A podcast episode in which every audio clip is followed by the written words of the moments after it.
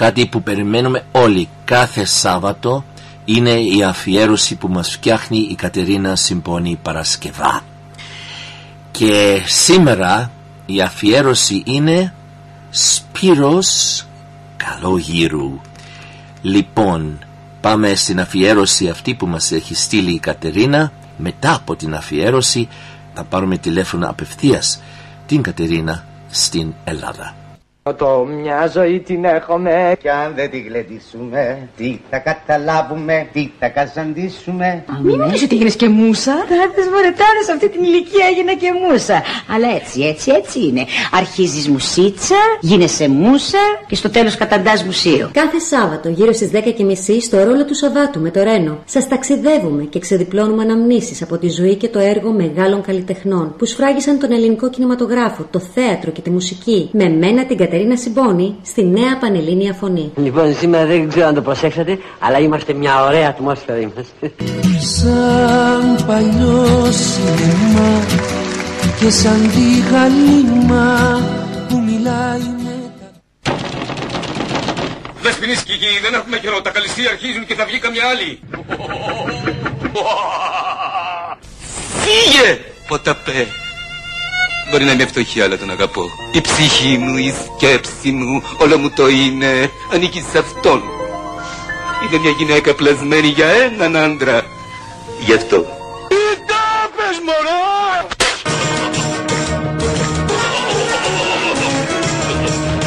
Γιατί ανακατεύτηκα με τον κινηματογράφο.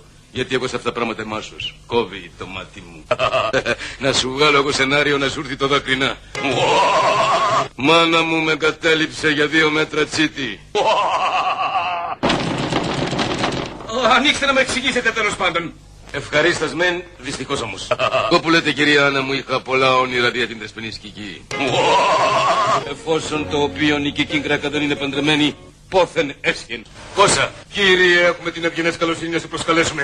Πώς φεύγεις για την επαύριο ημέρα μας κατηγοράς. Κοιτάξτε, δεν ξέρω αν με αντιλαμβάνεστε. Το οποίο είπαμε να βγούμε όλοι να απόψε να χορέψουμε. Και είπαμε που λέει ο λόγος να πάρουμε και από μια ντάμα. Το οποίο να χορέψουμε μόνον. Είναι ο μόνος που κατάλαβε ότι έγραψα ένα αριστούργημα. Οι άλλοι γελούσαν, οι βλάκες. Αμάν, σε αυτήν την απάτη. Απάτη είναι. Το πρώτο δαχτυλικό αποτύπωμα της Αθήνας. Όπου σύλληψη και μπάμπης. Είναι ανάγκη να χτυπηθούμε. Πολλά τα λεφτά, Άρη. Εντάξει, Μάρ.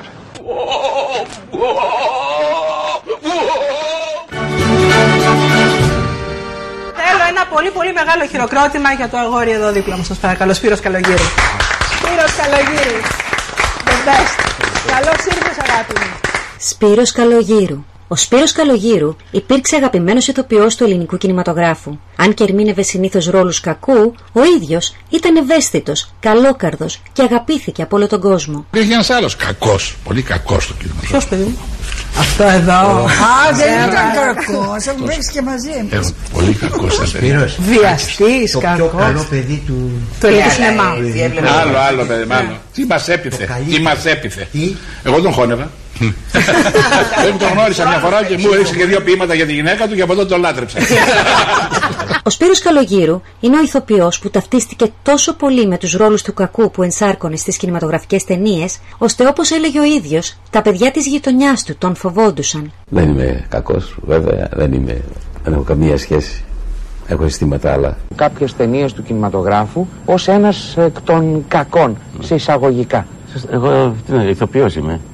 Έπαιρνα σε πέσει τρόλου, τι να κάνω. Μπορούσα είναι να αυτή η ιστορία και... με τους ναι. κακούς του ελληνικού κινηματογράφου που όταν τους γνωρίζει κανείς από κοντά μόνο ναι. καλοσύνη διάγνωσης. Έτσι γίνεται, ναι. Έτσι δεν είναι η κυρία Σαμιωτάκη? Ναι, γιατί λέει ότι εμείς οι ηθοποιοί έχουμε μεγάλη επιτυχία στο αντίθετο από τι είμαστε. Είναι το... ο άλλος μας ο εαυτός που θέλει να βγει, φαίνεται. Ο άλλος εαυτός.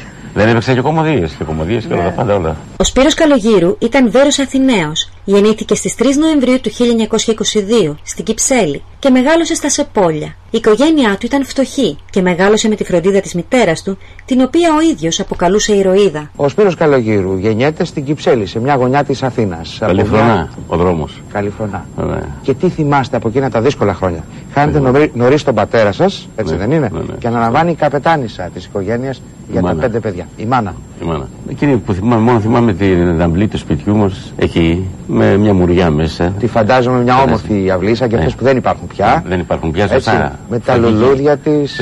Ούτε σπίτια υπήρχαν πολλά πολλά. Υπάρχει ο ηθοποιός στα όνειρα του Σπύρου Καλογήρου σαν παιδί τότε? Όχι, καθόλου. Τίποτα. Υπάρχει η ανάγκη της επιβίωσης. Της επιβίωσης. Δουλειά, πολύ, πάρα πολύ δουλειά από μικρό παιδί. Για να δούμε τι επαγγέλματα ε, λέει εδώ το σκονάκι μου. Βοηθώ σε ταβέρνα, βοηθώ σε μπακάλικο, σε νταμάρι. Σε νταμάρι, τα πάντα όλα έκανα για να επιζήσουμε. Θέλω να μου θυμηθείτε κάτι από εκείνα τα χρόνια. Κάτι που έχει μείνει χαραγμένο στο μυαλό σας. Τα χρόνια τα δύσκολα. Γιατί εγώ γεννήθηκα μέσα σε, τέλος πάντων, κινήματα, δικτατορίες, ό,τι μπορεί να φανταστείτε. Και πόλεμοι. Κατασταλάζει ο Σπύρος ο Καλογήρου κάποια στιγμή και αποφασίζει να γίνει φωτογράφος. Έγινε. Αγάπη προς τη φωτογραφία ή πάλι άλλο ένα επάγγελμα προς την επιβίωση? Ναι, προς επιβίωση. Τα καταφέρατε ως φωτογράφος? Ναι, ναι. Ήμουν πολύ καλός. Η Ευαγγελία μπορεί να πει, ξέρεις. Εγώ ξέρω, τον πρόλαβα φωτογράφο. Α, τον προλάβατε. Δεν είναι γνωριμία στη δραματική σχολή? Είναι στη δραματική σχολή η γνωριμία, αλλά παράλληλα ο Σπύρος τουλάχιστον για τέσσερα ή πέντε χρόνια είχε κρατήσει και το φωτογραφείο. Μετά όμως τον βοήθησε πάρα πολύ ο χώρος και έγινε αυτοδύναμος οικονομικά. Και το παρεχώρησε στον αδερφό του το φωτογραφείο. Επομένως, εμείς γνωριστήκαμε στα πρώτα πρώτα χρόνια της ε, θεατρικής του καριέρας και ήταν φωτογράφος ακόμη. Και ξέρω ότι ήταν σπουδαίος πορτρετίστας. Oh, ε, βρήκα σπουδαία πορτρέτα. Βεβαίως, βρήκα σπουδαία πορτρέτα ε, επώνυμων ηθοποιών εκεί ε, και μου άρεσαν πάρα πολύ. Ο Αλεξανδράκης, η Λάσκαρη, η Βουγιουκλάκη, επειδή είχε μπει και στο χώρο Σπύρος. Η Τζέι Μάσφιλτ. Έχω, αλλά η Τζέι Μάσφιλτ, με την οποία έχω και ντουέτο φωτογραφία. Δεν τη φέραμε που κάναμε επίδειξη, ξέρεις. Τελείωσε το δημοτικό σχολείο και αμέσως μετά φοίτησε στη Σεβαστοπούλιο Εργατική Σχολή. Ο λόγος που επέλεξε τη σχολή ήταν το φαγητό που πρόσφερε στους σπουδαστές της. Την περίοδο της κατοχής, όπως υποστηρίζει ο ίδιος, υπήρξε σαλταδόρος, μαυραγορίτης, έμπορος λαθρέων τσιγάρων, λοποδίτης, χωρίς να μάθουμε ποτέ αν έλεγε αλήθεια ή όχι. Από τα εφηβικά του χρόνια, ο Σπύρος Καλογήρου άρχισε να εργάζεται ως φωτογράφος στο φωτογραφείο που διατηρούσε με τον αδερφό του. Η εργασία του απέφερε ικανοποιητικά κέρδη. Παράλληλα με το φωτογραφείο, ξεκίνησε και η ερασιτεχνική του ενασχόληση με το θέατρο. Δεν φανταζόταν κανείς τότε ότι το θέατρο θα γινόταν μια μεγάλη αγάπη. Είδα το φως του ήλιου στην Κυψέλη. Στην Αθήνα δεν υπήρχαν σπίτια εδώ, χωράφια. Με μια μάνα καλή που προσπαθούσε να μεγαλώσει τα πέντε της παιδιά. Έναν πατέρα πολύ καλό, αλλά η καλοσύνη τον έκανε να χάσει τα πάντα. Σχολεία, στα δημοτικό, στον Άγιο Μελέτη. Το καλοκαίρι δούλευα σε διάφορα μαγαζιά, για το φαΐ να πούμε. Μετά πήγα πρώτη γυμνασίου και από εκεί πάω και τελειώνω την Σεβαστοπούλιο Εργατική Σχολή. Το γιατί, γιατί μέσα είχε και φαγητό. Τα μεσημέρια μας φέρναν φαγητό και μηχανουργείο και μαζί ελληνικά. Τελείωσα τη σχολή αυτή και αρχίζει ο πόλεμος, κατοχή. Έγινα φωτογράφος, άνοιξα μαγαζί δικό μου. Εγώ είχα ένα ταλέντο, τέλος πάντων, να γράφω έτσι στίχους, διάφορα πράγματα. Ένας σκηνοθέτης εκεί της Γενέβη ήταν τότε, με είδε, μου λέει πρέπει να, να πας στο θέατρο. Δεν του λέω άσε μισικό, έχω βγει τη δουλειά μου, βγάζω το μεροκάματό μου και τα υπόλοιπα.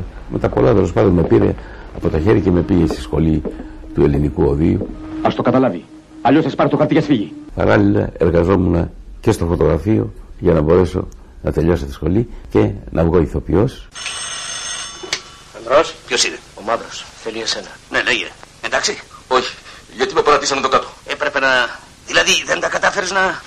Όχι σου είπα και μη βασίζεσαι σε μένα για αυτή τη δουλειά. Ωστε φοβάσαι. Δεν τρέπεσαι λέγω να σε κάνει ρεζίλη αυτός. Άκου να σου πω. Είναι άντρας και μπράβο του και μη μου λες εμένα να ντρέπομαι, τα ακούς ψοφίμι. Από αυτή τη σχολή ο Σπύρος Καλογήρου πήρε πολλά εφόδια για τη μετέπειτα καριέρα του. Εκεί είχε και την τύχη να γνωρίσει τη σύζυγό του, την ηθοποιό Ευαγγελία Σαμιωτάκη, το χίλια εννιακόσια πενήντα δύο, όταν εκείνη σπούδαζε στη σχολή και εκείνος πια είχε ξεκινήσει τη δική του καριέρα. Την πρώτη του εμφάνιση στο θέατρο την έκανε το χίλια εννιακόσια πενήντα πέντε με το θίασο του Χατζίσκου στην παράσταση Ερωτόκριτος. Ακολούθησε η παράσταση Άμλετ. Η σταδιοδρομία του όμως ουσιαστικά άρχισε όταν εντάχθηκε στο Θέατρο Τέχνης του Καρολοκούν το χίλια εννιακόσια εξήντα. Εκεί έπαιξε σε ιστορικές παραστάσεις όπως τις Όρνηθες, Πέρσες και άλλες, τόσο στην Ελλάδα όσο και στο εξωτερικό. Συνεργάστηκε με τους θειάσους του Λεμού, Ροντήρη, Μινωτή, Σολομού, Κουν, Κατράκη, Μιράτ, Λαμπέτη, της κυρίας Κατερίνας και πάρα πολλές άλλες. Συμμετείχε σε περίπου διακόσιες θεατρικές παραστάσεις, σε έργα κλασικών και σύγχρονων συγγραφέων, σε όλα τα είδη του θεάτρου. από το θέατρο του παραλόγου του Ιονέσκο μέχρι και επιθεώρηση, αλλά και σε πάρα πολλά έργα του ελληνικού δραματολογίου. Από τότε και μέχρι τώρα είμαι η μεγαλύτερη και η πιο πιστή θαυμάστριά του. Αυτός ήταν ο λόγος που κάθισα τόσα πολλά χρόνια μαζί του. Κάναμε μια πολύ ωραία ζωή. Έπαιξα πολλά έργα, πολλά, διακόσια θεατρικά έργα, μέχρι που έφτασα τώρα σήμερα σαράντα πέντε χρόνια δουλειάς. Στο θέατρο δεν δουλέψαμε πολύ, γιατί εγώ ήμουνα, αφού του τέλειωσα τη σχολή, στο Εθνικό Θέατρο για δεκαοκτώ χρόνια. Ο Σπύρος ασχολήθηκε με το Ελεύθερο Θέατρο, έκανε σπουδαία καριέρα. Ήταν πολύ τυχερός. Από την αρχή συνεργάστηκε με πολύ σπουδαίους σκηνοθέτες, όπως ο Ροντήρης, μετά ο Κουν. Έπαιξε σπουδαίους ρόλους κλασικούς. Έξι χρόνια στο Θέατρο Τέχνης έπαιξα ρόλους. Γύρισα την Ευρώπη μαζί με τον Καρολοκούν σε παραστάσεις όπως οι Όρνητες του Αριστοφάνη, ο Ρινόκερος του Ιονέσκο, ο Παγοπόλης έρχεται του Ονίλ, η Βαβυλωνία του Δημήτρη Βυζάντιου, η Δολοφονία του Μαρά. Με τη σύζυγό του έχουν πολύ λίγες συνεργασίες, καθώς εκείνη ήταν στο Εθνικό Θέατρο και ο ίδιος ήταν στο Ελεύθερο Θέατρο. Μετά όμως από το χίλια εννιακόσια ογδόντα σχημάτισαν έναν δικό τους θίασο, με το οποίο ανέβαζαν παραστάσεις και έκαναν περιοδίες σε όλη την Ελλάδα. Σιόντι, αν σε πάρουν είδηση θα σε σκοτώσουν. Να έχεις το νου σου, να προσέχεις. Με όλους τους σκηνοθέτες, σε όλες τις δουλειές, αρχαία κομμωδία, α, αρχαίο δράμα, ναι, ναι. σύγχρονο α, ναι, ναι. θέατρο. Ιονέσκο. Ιονέσκο. Θυμάσαι. Ναι, βέβαια, βέβαια. Διαλέξτε μου τώρα, είναι πολύ δύσκολη η ερώτηση. Διαλέξτε μου ένα ρόλο από αυτούς. Στον Μπίτερμαν και οι εμπριστές. Mm-hmm. Στο όπου, θέατρο τέχνης. Όπου ενσαρκώνεται ποιο ρόλο, περιγράψτε. Ε, το Σμίτς, ε. Το, ναι, ναι, ναι. Σμίτς λεγότανε. Έτσι δεν είναι. Μπαίναμε στο σπίτι μέσα και μετά... Ομολογώ πάντως ότι εγώ περίμενα να ακούσω ε, έναν άλλο ρόλο. Τι είναι. Ε, μια πολύ γνωστή ατάκα. Α, εσύ λες... λες κινηματογράφο μιλάς. Λέω κινηματογράφο. Κινηματογράφο, εγώ μιλάω για θέατρο. Για θέατρο μιλάω. Αλλά αυτή η ατάκα είναι απίστευτη. Ποια είναι η ατάκα.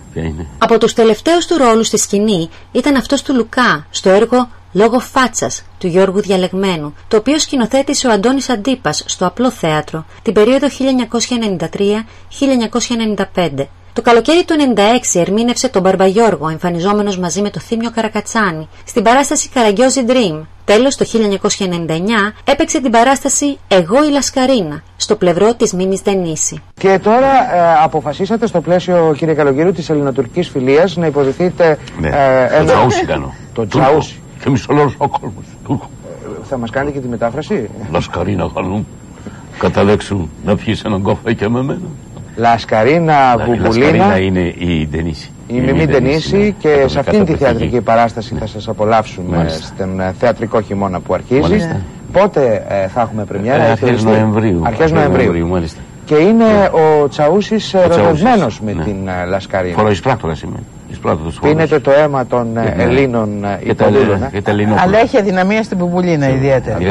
Ως συνήθως. Με τις ωραίες γυναίκες ο Σπύρος έχει πρόβλημα. Πολύ όμορφη μοτιμίστη μου. Και πολύ φαρόλα. Μπήκε στο πετσί του ρόλου. Τώρα μοιάζει για Τούρκος έτσι. Ξέρετε, διαλέγετε τους ρόλους. Τους ρόλους τους διαλέγετε. Όχι, όχι. Δεν τους διαλέγετε. Μου φαίνεται ότι ποτέ δεν μπορούσαν να τους διαλέξουν οι ηθοποιοί τους ρόλους. Έτσι δεν είναι, κυρία Σαμιωτάκη? Κοίταξε, κάποιες επιλογές ε, τώρα πια μπορούμε να κάνουμε. Mm. Δηλαδή, δεν μπορούμε να διαλέξουμε τους ρόλους, αλλά μπορούμε να πούμε όχι όταν είναι κάτι που δεν μας αντιπροσωπεύει. Mm-hmm. Ευτυχώς η ζωή και η καριέρα, αν θέλεις, μας έδωσε αυτό το δικαίωμα. Να μπορούμε να λέμε όχι, και αυτό είναι πάρα πολύ σημαντικό για τον καλλιτέχνη. Ποιος είναι πιο δύσκολος ρόλος, ο ρόλος σε μια θεατρική παράσταση, αυτός είναι ο πιο δύσκολος, ή ο ρόλος της ζωής? Ο ρόλος oh. της ζωής, βέβαια. Ε, βέβαια. Ο ρόλος της ζωής. Όταν εκεί πετύχεις, είναι, θεωρείς πάρα πολύ πετυχημένος. Mm-hmm. Εγώ παίζω το δυσκολότερο yeah. ρόλο τώρα στο θέατρο. Αλλά αυτό, πάνε και μαζί τον αυτά. Κάνω. Ναι, είναι δύσκολος ρόλος. Ναι, δύσκολος ναι. ρόλος. Γιατί πρέπει να ψάχνετε, ψάχνετε. Έψαξε, βρήκε Αρμένιδες, βρήκε Τουρ, ε, Τούρκους. Δουλεύει πολύ το ρόλο του. Πάρα πολύ, αφάνταστα. Τον αναλύει το τελευταίο και. Από γι' αυτό, εκτός από το ταλέντο και με τη δουλειά με την οποία πιστώνει κάθε φορά mm. το ρόλο του, φτάνει σε ένα τέλειο αποτέλεσμα. Η πρώτη εμφάνιση του Σπύρου Καλογήρου στον κινηματογράφο ήταν το χίλια εννιακόσια πενήντα πέντε στην ταινία του Ντίμη Δαδύρα, ο αγαπητικός της Βοσκοπούλας. Ακολούθησαν πολλές επιτυχίες και χαρακτηριστικοί ρόλοι, όπως του Γιαμούρη στην ταινία Αστραπόγιανος το χίλια εννιακόσια εβδομήντα, του Αντώνη Βουρνά, στην Μαρία της Σιωπής το χίλια εννιακόσια εβδομήντα τρία, του Σωτήρη Γαρμπή, στη Δασκάλα με τα ξανθά μαλλιά το χίλια εννιακόσια εξήντα εννιά, του Αρμάγου στη Στεφανία το χίλια εννιακόσια εξήντα έξι και του Γιακουμή στη Μανταλένα το χίλια εννιακόσια εξήντα. Ο κόσμος όμως, ακούγοντας το όνομά τους, σκέφτεται τη θρυλική ατάκα «Είναι πολλά τα λεφτά, Άρη», η οποία ακούστηκε στην ταινία Λόλα το χίλια εννιακόσια εξήντα τέσσερα, όπου στο ρόλο του Μαύρου ετοιμάζεται να χτυπηθεί με τον Νίκο Κούρκουλο για χάρη της Τζένι Καρέζης. Αλλά πάντως αυτή η ιστορία που μου είπατε πριν με τον ε, Κούρκουλο στη, στη Λόλα, εκεί το ξύλο με τα γερμανικά. Ταλαιπωρήθηκα πάρα πολύ. Στη Λόλα. Δηλαδή βγήκε, τον έβγαλε έξω από το κέντρο που ήταν μαζί με την Καρέζη. Ναι. Ως Μαύρος. Ως Μαύρος, ο οποίος ο Παπαγιανόπουλος μου δίνε χρήμα. Ναι. Πώς είναι οι σημερινοί πληρωμένοι δολοφόνοι, ναι, έτσι ήταν και τότε. Φοβερά αντιπαθητικός ρόλος. Φοβερά αντιπαθητικός ρόλος. Εντάξει, τόσα, τόσα, τόσα, τόσα. Εντάξει, και έφυγα και πήγα για να τον τελειώσω. Ναι. Τον έβγαλα έξω, ήρθε αυτός, αλλά εγώ παλι, παλικάρι κι εγώ βέβαια, αλλά και ένα μαχαίρι. Ναι. Το ρίχνω για να παλέψω. Δεν τον χτύψεις πισόπλατα. Όχι. Παλικάρι κι όχι, εγώ παλικάρι ήμουν, αλλά. Ας, στα βρωμερό παλικάρι, τέλος πάντων. Λοιπόν, η υπόθεση είναι μία, τι τον βγάζω έξω, τον φέρνω, ρε Μαύρε μου λέει, γιατί το κάνεις αυτό. Ναι. Του λέω πολλά τα λεφτά, Άρη. Το γύρισμα αυτό όμως ήταν επίπονο. Το γύρισμα επίπονο, εκείνη, το κινηματογράφος είναι σκηνές, σκηνές, ξέρετε. Ναι, φυσικά. Την άλλη μέρα το πρωί, κάναμε τη σκηνή εκείνη, ξεκινάμε για να πάμε να παλέψουμε. Ναι. Μέσα σε ρινίσματα από, από, από τα σίδερα, ξέρετε, το εργοστάσιο mm. αυτό. Και παλεύουμε από το πρωί, οκτώ η ώρα, μέχρι δώδεκα τη νύχτα. Ξύλο, ξύλο, κακό, συντεριές, χτυπήματα. Έλεγα πως θα πάθει η καρδιά μας ο ίδιος. Θα πάθει εγκεφαλικός. Ναι. Όμως την έβγαλα. Πήγα σπίτι πεθαμένος. Κάνατε όμως και μερικά άλλα. Εκείνο το γέλιο, το βαθύ, αυτό πώς ήταν εδώ. Αυτό ήταν από άλλη ταινία και. Πώς ήταν από εκεί, κάτω το βαθύ. Α, και αυτό είναι. Αυτό σήμα κατατεβαίνει, τελείωσε. Αυτό τελείωσε. Και νομίζω ότι ήταν στην Αράδα και το παλικάρι. Όχι, έτσι μπράβο, δεν σε θέλω, ντροπαλή. Αχ, λέει αυτή μια αρκούδα με μουστάκια με λέει. Δεν θυμάμαι σε ποια ταινία, σε αυτή την ταινία. Και στο ανθρωπάκι με το βουτσά έκανε επίσης. Με το βουτσά, δεν έκανε το βουτσά. Ναι, αλλά ήταν μετά. Δεν έφερε γαμπρό μέσα. Σαν πρώτη αυτή, την πρώτη φορά που μπήκε ήταν εκεί. Και ήταν πάρα πολύ ωραίο. Είμαι ανάβητε στι χασάπιδε που παίξτε. Να σκεφτείς ότι αυτό το ακούγαμε έξω. Μπορείς να φανταστείς στη Νέα Υόρκη να περπατάς στον δρόμο. Στη Νέα Υόρκη τώρα από Έλληνε ομογενείς εκεί και να ακούς. Προσκυνώ, κυρά μου. Κλείσε την πόρτα, Αυγουστή. Αυγουστή, πώς θα σου έταξε ο πατέρας μου για να χτυπήσεις τον Ζέπο του Πεπονάρη. Το ξέρει και η αφεντιά σου. Εγώ τον έβαλα. Πώς θα σου έταξε. Τίποτα να πει αυτούνο. Ο αφέντης δεν τάζει, προστάζει. Πώς φαίνεται αυτή η καρφίτσα, Αυγουστή. Βασιλικιά, σίγουρα θα στη χαρίσω γαμπρό σου. Σου τη χαρίζω. Είναι δική σου. Μ, μου τη χαρίζεις. Όχι, όχι, ευχαριστώ κύρα μου. Δεν δέχομαι μπριλαντιά και χωρίς αυτούν εγώ το χρέος μου θα το κάνω. Δεν κατάλαβες, Αυγουστή. Την καρφίτσα στη χαρίζω για να μην χτυπήσει το ζέπο του Πεπονάρη. Μου γυρεύεις να πάω κοντά στον αφέντη. Να μην κάνεις την παραγγελιά του. Να τον γελάσω. Είπα να μην κάνεις την παραγγελιά του. Όχι, όχι κύρα μου, δεν γίνεται. Λυπάμαι, αλλά δεν γίνεται. Γιατί δεν γίνεται, Αυγουστή. Μόρα θα φάει απόψε καρπαζιάς βουριχτή. Τον έχω στην μπούκα του στομαχιού. Γιατί πολλούς αφεντάδες έχει προσβάλει λόγω του κοντεσίνα μου. Να χαθεί το θρασίμι. Ο Αυγουστής τον μπρούσκος δεν μπορεί να ταρεί. Σε παρακαλώ, Αυγουστή.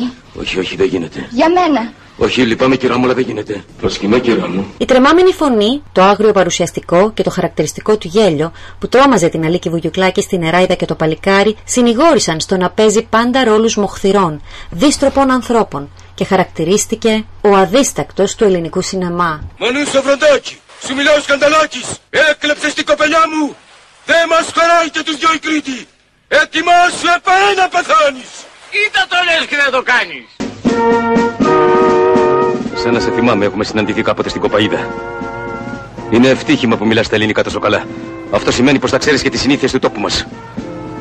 Θα έχεις υπόψη σου λοιπόν πως στην Ελλάδα μετά το γάμο προτιμούμε το γλέντι και όχι τους κοτομούς. Και φυσικά σε κάτι τέτοιες ώρες οι καμπάνες δεν πρέπει να σωπαίνουν.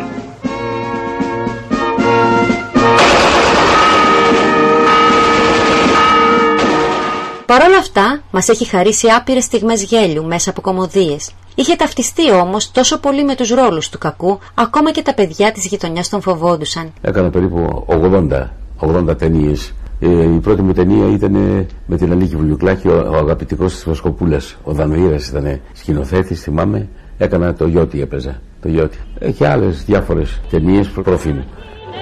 Μετά παίζανε ο Τζίμι τον Τίγρη. Ο Τζίμις ο Τίγρης ήταν ένα μικρού μήκους έργο. Το Παντελής ο Βούλγαρης ήταν ο σκηνοθέτης. Το παίξαμε χωρίς να πάρουμε χρήματα και πήραμε βραβείο πάνω στη Θεσσαλονίκη. Το ίδιο φεστιβάλ, οι κριτικοί κινηματογράφου του απένιμαν το Χρυσό Απόλλωνα για τη συμμετοχή του στην ταινία «Κατάχρηση εξουσίας». Δηλαδή διάλεξε ένας φίλος στη Μανταλένα, είπε να τον φέρετε τον ηθοποιό αυτό, να τον φέρετε στο, στο, στο γραφείο μου, τον θέλω μόνιμο. Και πραγματικά τελειώσαμε τη Μανταλένα και πήγα και με, με κράτησε μόνιμο, με, με συμβόλαιο, να μην παίξω πουθενά αλλού. Και από εκεί άρχισαν οι ρόλοι, ο Δημόπουλος να βάλει να παίξω στην Λόλα, το καλύτερο μαχαίρι της Τρούμπας. Εγώ όμως το ταλέντο υπήρχε, το ταλέντο που μου έδωσε η φύση, ο Θεός, δεν ξέρω ποιος μου το έδωσε, το ταλέντο αυτό, και έμπαινα στο πετσί του ρόλου μέσα εκεί. Στο Hollywood λέγαν ότι οι πρωταγωνιστές, τα stars, δεν πρέπει να παίζουν με παιδιά, με σκυλιά και με τον Τσάρλς Λότον. Το ίδιο συμβαίνει εδώ με τον ε, Σπύρο τον Καλογήρου. Έχει την δυνατότητα να παίξει δράμα, αστυνομικό δράμα, κομμωδία, φάρσα. Μεγάλη η γάμα του, κάνοντας πάντα τον κακό. Οι κακοί είναι κάτι απαραίτητο στον κινηματογράφο.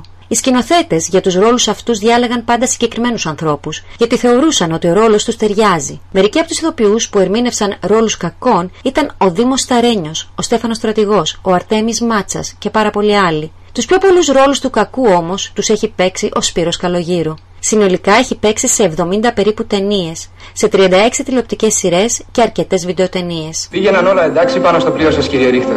Από όσον μπορώ να ξέρω, μάλιστα. Μήπως σας είχε αναφέρει τελευταία ο πλοίαρχος τίποτα ανομαλίες ή βλάβες? Όχι. Εάν είχατε σήμα για βλάβες, τώρα πλέον δεν είναι στο χέρι σας να το αποκρύψετε. Έχετε λόγους να πιστεύετε πως είμαι ψεύτης? Είπα εάν. Με ρωτήσατε αν ψεύδομαι, κύριε. Το πλοίο μου ήταν απολύτως εντάξει. Κανείς δεν μου ανέφερε βλάβη. Στος αυτού! Δεν θα παρατήσω το ντουβέκι, ούτε το κατσό. Ούτε θα αφήσω να μου φιλήσουν τα χέρια. Έμαθα πως στη δική σας μεριά του ποταμιού αύριο το βράδυ είναι να γίνει γάμος. Ήρθα ο ίδιος να σας πω αυτό για να το ξέρετε. Αυτό το γάμο δεν τον θέλησα ούτε εγώ, ούτε η Αλίκη μου. Δεν έδωσα την ευχή μου, δεν τον έβραγω. Πατέρα. Όχι πατέρα. Μην με λες πατέρα. Σήμερα μου πεθάνει ένας γιος. Ανοίγω ένα λάκκο και καρφώνω ένα σταυρό. Ο Θεόφιλος ο Αργούζης είχε τρεις γιους και του μένουν δυο. Έτσι μπράβο, έτσι σε θέλω, τροπαλή, δώ μου τη χέρα σου. Δώσ' το χέρι σου στον αρμονιαστικός. Όχι, θα μου το φάει. Δώ μου τη χέρα σου, για να σε μάθω εγώ να μην τρέπεσαι. Μην τρέπεσαι, Μητσό. Άρα τρέπεσαι, θα πούμε. Καλώς ορίσατε, μπράβο Φουρτουνάκη, η κόρη σου είναι σωστή νερόιδα.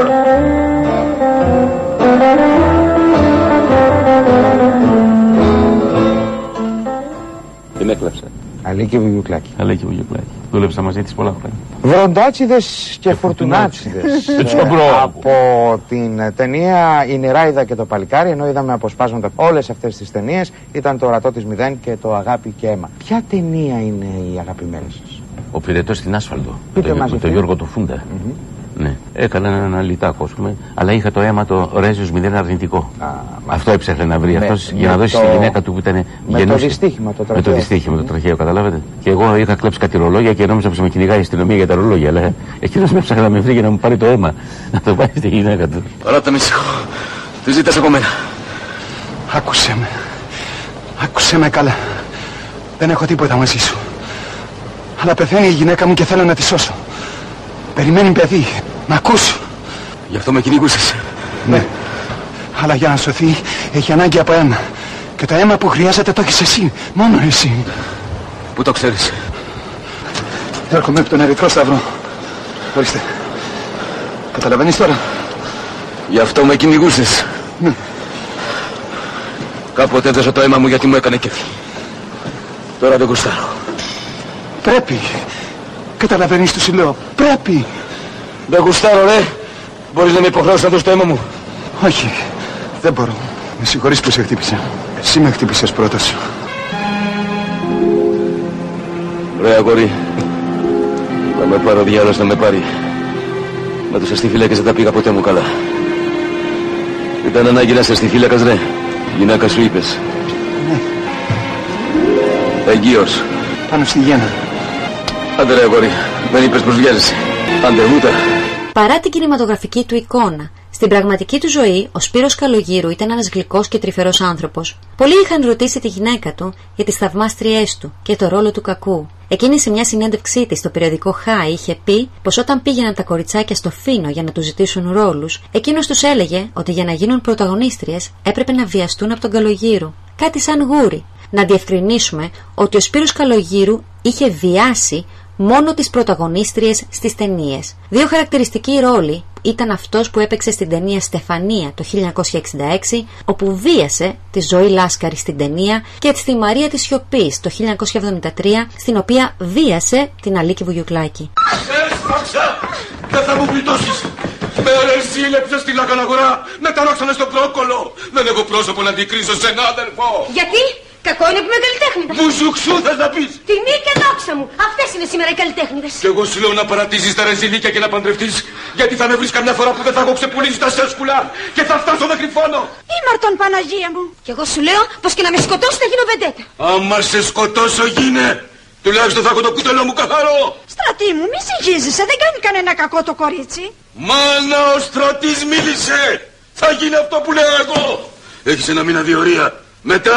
Νεύω τις χείρες μου. Κι εγώ σου λέω ότι θα κάνω αυτό που μου αρέσει. Αμάν, θα κλάψουνε πολλά μπουζούκια. Η καριέρα του Σπύρου Καλογήρου υπήρξε σπουδαία. Το χίλια εννιακόσια εξήντα έξι στο Φεστιβάλ Κινηματογράφου της Θεσσαλονίκης του απονεμήθηκε τιμητική διάκριση για την ερμηνεία του στην ταινία Μικρού Μήκους «Τζίμης ο Τίγρης» του Παντελή Βούλγαρη. Το χίλια εννιακόσια εβδομήντα ένα η κριτική κινηματογράφου του απένιμαν τον Αργυρό Απόλλωνα για το ρόλο του στην ταινία Κατάχρηση Εξουσίας. Είχε τιμηθεί επίσης με την χρυσή κεφαλή του θεάτρου Βάχταγκοφ της Μόσχας. Δεν εννοώ να δώσετε άσυλο στην ενομίων.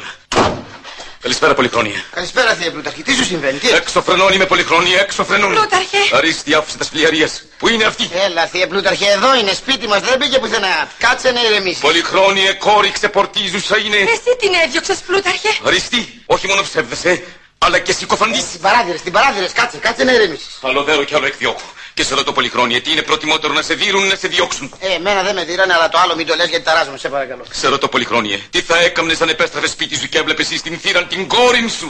Να την ασπάζεται ένας μαντράκαλος. Τη φύλαγες στην πόρτα. Ή στην θύραν. Τι θα έκαμνες. Πηγαίνετε πια, κύριε παιδιά, πηγαίνετε πια και μη φαίνεστε, σας παρακαλώ. Και δεν θα ηγαίνε στο θηρίον. Όχι, Θεέ Πλούταρχε. Πολυχρόνια, τι είδους αρχαία είναι αυτά. Ναι, οι άνθρωποι είναι, Θεέ Πλούταρχε. Τι να κάνουμε, θα φιληθούνε, τι θα κάνουν δηλαδή. Να την φιλήσει πρώτου γάμου.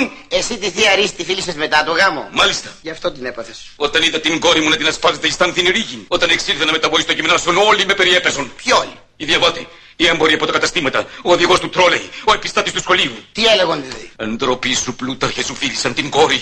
Εντροπή σου, Πλούταρχε, σου φίλησαν την κόρη. Ε, και πού το μάθανε, βγήκε παράρτημα. Μα δεν μη το έλεγαν. Εγώ το εικόνι στα ότα μου. Μη εφαίνεται ότι μου το λέγουν. Σι εφαίνεται και εσύ την έκανες μαύρη το ξύλο. Με τι πρόσωπον θα υπάγω να υποβάλω την αίτησή μου. Πώς θα γίνω καθηγητής με μια κόρη φιλημένη. Έλα, Θεέ Πλούταρχε, σε παρακαλώ. Δηλαδή, όποια φιλήσουνε δεν γίνεται καθηγητής ο πατέρας της. Ποτέ. Σε παρακαλώ, κάνε μου τη χάρη και των καθηγητών της κόρες φιλάνε κάποτε. Έτσι γίνονται με τους νέους. Φιλιούνται, αγκαλιάζονται, φλερτάρουνε. Που είσαι όλα αυτά όμως αξιοπρεπώς. Ο Σπύρος Καλογήρου συνάντησε για πρώτη φορά την Ευαγγελία Σαμιωτάκη στη δραματική σχολή του Ελληνικού Οδείου το χίλια εννιακόσια πενήντα δύο. Εκείνη ήταν δεκαοκτώ χρονών και σπούδαζε στη σχολή, και εκείνος δεκατρία χρόνια μεγαλύτερός της. Κανείς από τους δύο δεν φανέρωσε αμέσως το ενδιαφέρον του. Η ίδια η Σαμιωτάκη είχε πει σε συνέντευξή της ότι ερωτεύτηκε αμέσως τον Σπύρο Καλογήρου. Προσπάθησε μάλιστα να διώξει με τρόπο όποιον από την οικογένειά της τον συνόδευε στη σχολή για να δώσει την ευκαιρία στον Καλογήρου να της μιλήσει. Αλλά εκείνος δεν το τολμούσε. Κάποια στιγμή όμως δεν άντεξε και της ομολόγησε τον έρωτά του μέσα από ένα ποίημα που είχε γράψει για εκείνη και της το απήγγειλε. Όταν την πρωτογνωρίσατε, τι της γράψατε. Ναι, όταν με πρωτοείδε, όταν με πρωτοείδε. Ήταν του Μάη δειλινό, σαν πέρασε βουβή, καμαρωτή πανέμορφη, ψηλή σαν την τουλίπα. Και ενώ η φύση έτανε το χρώμα το μαβί, μ' αρέσεις, της εφώναξα, πρόλαβα και της είπα. Εκείνη κοντοστάθηκε, έγειρε το κεφάλι, το χέρι μου της πρότεινα για να βρεθώ σημά της, και μια χοροδία ερωτική άρχισε ευθύς να πάλι. Σαν μου έδωσε και φίλησα τα ροδοπέταλά της. Ήταν εκείνοι που ψάχνα να βρουν τα δυο μου μάτια, εκείνοι που εγνώριζα μόνο στα όνειρά μου, εκείνοι που αν μου τάξουνε ολόκληρα παλάτια, θα μένει πάντα και θα ζει βαθιά μες στην καρδιά μου.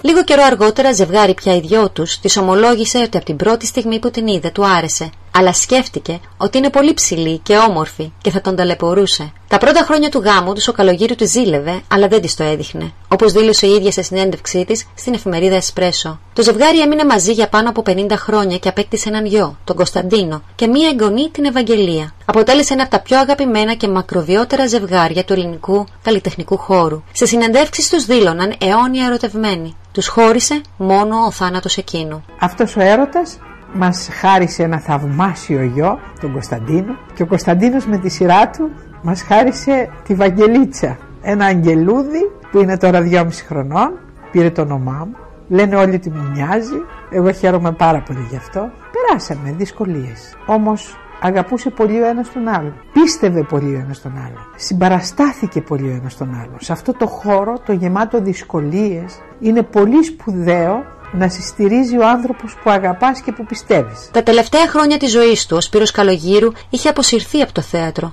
Το δύο χιλιάδες τρία ξεκίνησε η μεγάλη περιπέτεια της υγείας του όταν υπέστη πολλαπλά εγκεφαλικά. Έχοντας λάβει άμεσα την κατάλληλη θεραπευτική αγωγή από τους γιατρούς, αλλά και την απέραντη αγάπη και φροντίδα της συζύγους του, που ήταν πάντα στο πλάι του, κατάφερε να επανέλθει μερικώς. Είχε καθυλωθεί σαν απειρική καρέκλα και περνούσε τον περισσότερο καιρό του στο εξοχικό του σπίτι στον Ωρωπό, κοντά στη φύση, που τον συγκινούσε και δάκρυζε. Όμως η χαρακτηριστική του φωνή, εκείνη η βραχνή που όλοι γνωρίζουμε, έβγαινε πια με μεγάλη δυσκολία. Δύναμη του έδινε η εγγονή του, η μικρή Ευαγγελία, η οποία έπαιζε κοντά του και τον φιλούσε και του μιλούσε. Την παραμονή της Πρωτομαγιάς του δύο χιλιάδες εννιά, ο Σπύρος Καλογήρου μεταφέρθηκε από τον Ωρωπό στο Λαϊκό Νοσοκομείο, καθώς δεν είχε επικοινωνία με το περιβάλλον. Σύμφωνα με τους γιατρούς, ένας έρπης στο μάτι του είχε προκαλέσει εγκεφαλίτιδα. Προσπάθησαν να τον σώσουν, αλλά οι ελπίδες απομακρύνονταν μέρα με τη μέρα. Και τώρα περνάτε σαράντα χρόνια και πώς πρέπει να αγαπάμε τη γυναίκα. Λουλούδι δροσοστάλακτο, μαγιάτικο τριαντάφυλλο μου μύρισες σαν σίδα και μου δώσεις ελπίδα. Ευχαριστώ τη μοίρα που σε έστειλε να ζήσουμε, να φτιάξουμε οικογένεια και να μου λέει η πείρα. Αγάπησες, σ' αγάπησε, την πόνεσες, σε πόνεσε, τη στάθηκες, σου στάθηκε. Αχ, χρόνες σκληρέ αδυσόπιτε που αλλοιώνεις τις μορφές για να μας φέρεις τη ζωή του φθινοπόρου φύλλα. Δεν σε μισώ, τι φταίς εσύ, έτσι μας έφτιαξε η ζωή. Μα με μάθες να αγαπώ την όμορφη γυναίκα μου και κάθε της. Ρετίδα. Η θεραπεία του συνεχίστηκε σε ειδική μονάδα στο Τζάνιο Νοσοκομείο του Πειραιά. Η σύζυγός του και ο γιος του ήταν καθημερινά κοντά του. Ο Σπύρος Καλογήρου έφυγε από τη ζωή λίγο πριν τις έξι το απόγευμα του Σαββάτου, εικοστή εβδόμη Ιουνίου του δύο χιλιάδες εννιά, μετά από βαθύ κόμμα στο οποίο είχε πέσει τους τελευταίους δύο μήνες. Η κουρασμένη καρδιά του είχε πια σταματήσει. Ήταν ογδόντα επτά ετών. Κέρδισε από τη ζωή. Τώρα είμαι ευτυχισμένος. Περνάω στο εξοχικό μου. Είμαι λίγο αγρότης, έχω τις κοτούλες μου, τα περιστέρια ελεύθερα πετάνε, μαγειρίζουν στις φωλιές τους, αγκαλιάζουν τα παιδιά τους μέσα στο στόμα, τα ταΐζουν, τα φυλάνε. Γιατί μέσα στον κόσμο αυτό που ζούμε είναι κάτι άλλες μάνες, τα παιδιά τους τα χτυπάνε, τα σκοτώνουν, στις αλάνες τα πετάνε. Ξέρεις πως τις ονομάζουν, την ντροπή ανθρώπων μάνες. Παίξε μου Σπύρο μια γλυκιά σου μελωδία, για να ξεχάσω τη ζωή στο βατερό. Εγώ τη βλέπω τη ζωή σαν τραγωδία και εσύ τη βλέπεις κομμωδία του Σαρλό. Εγώ τη βλέπω τη ζωή σαν τραγωδία και εσύ τη βλέπεις κομμωδία του Σαρλό. Παίξε μου Σπύρο ένα τραγούδι λαϊκό, ως ποτέ πια στην κάθε πίκρα σκλαβώσταμε, αφού μιλάμε του Θεού στον ενικό. Γιατί ετούτη τη ζωή να τη φοβάμαι, αφού μιλάμε του Θεού στον ενικό. Γιατί ετούτη τη ζωή να τη φοβάμαι. Γεια σου Μάρη. Γεια σου Άρη. Χρόνια έχουμε να ανταμωχθούμε. Ναι. Με θες τίποτα? Περτάς μαχαίρι? Όχι. Μου φέρθηκε σπαθί κάποτες. Ντρέπομαι να σε χτυπήσω μπαμπέσικα. Πάρε. Εσύ? Έχω κι άλλο. Είναι ανάγκη να χτυπηθούμε. Πολλά τα λεφτά Άρη. Εντάξει Μάρη. Τίμη σου Σπύρο τα τραγούδια μας εκείνα που είχαμε βάλει την καρδιά μας μέσα εκεί. Τώρα γυρνάν τα καροτσάκια στην Αθήνα και τα πουλάν με το κιλό στη Λαϊκή. Τώρα γυρνάν τα καροτσάκια στην Αθήνα και τα πουλάν με το κιλό στη Λαϊκή.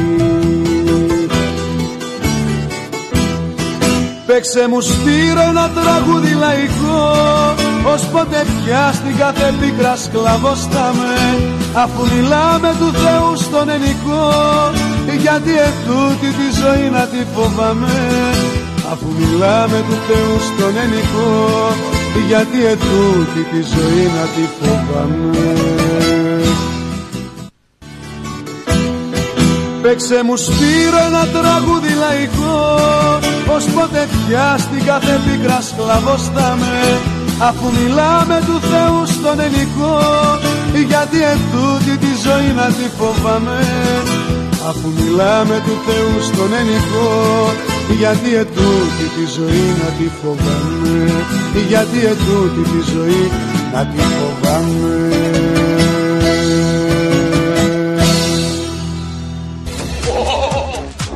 Νέα πανελλήνια φωνή στα δεκατέσσερα είκοσι δύο μεσαία κύματα. Νέα ενημέρωση, ψυχαγωγία, επαφή. δεκατέσσερα είκοσι δύο μεσαία κύματα.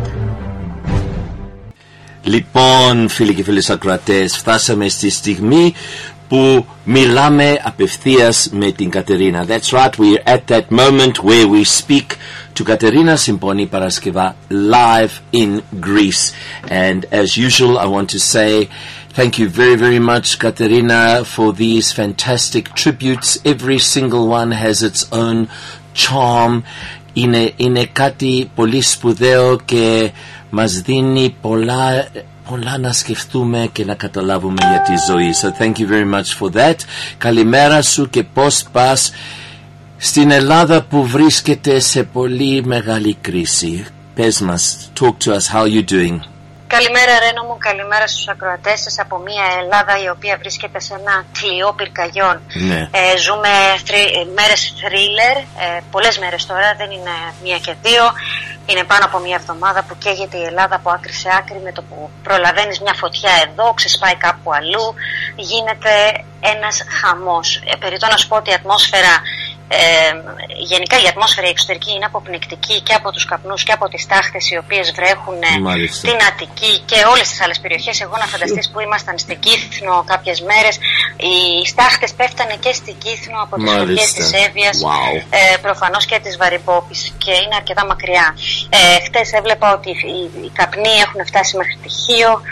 Ε, sure. Να σας πω, ολονύχτια, ολονύχτια μάχη με τις φλόγες έδωσαν οι πυροσβέστες και οι εθελοντές σε όλη τη χώρα, καθώς οι καιρικές συνθήκες δεν μας βοηθούν, παρόλα που δεν είχε πάρα πολύ αέρα όλες αυτές τις μέρες. Ναι. Χθες το βράδυ ξεκίνησε να φυσάει και έτσι τα πύρινα μέτωπα ε, είχανε, εκδηλώσανε νέες εστίες και δοκιμάζεται έτσι για τέταρτη συνεχή μέρα τις αντοχές του κρατικού μηχανισμού, των εθελοντών, των πυροσβεστών.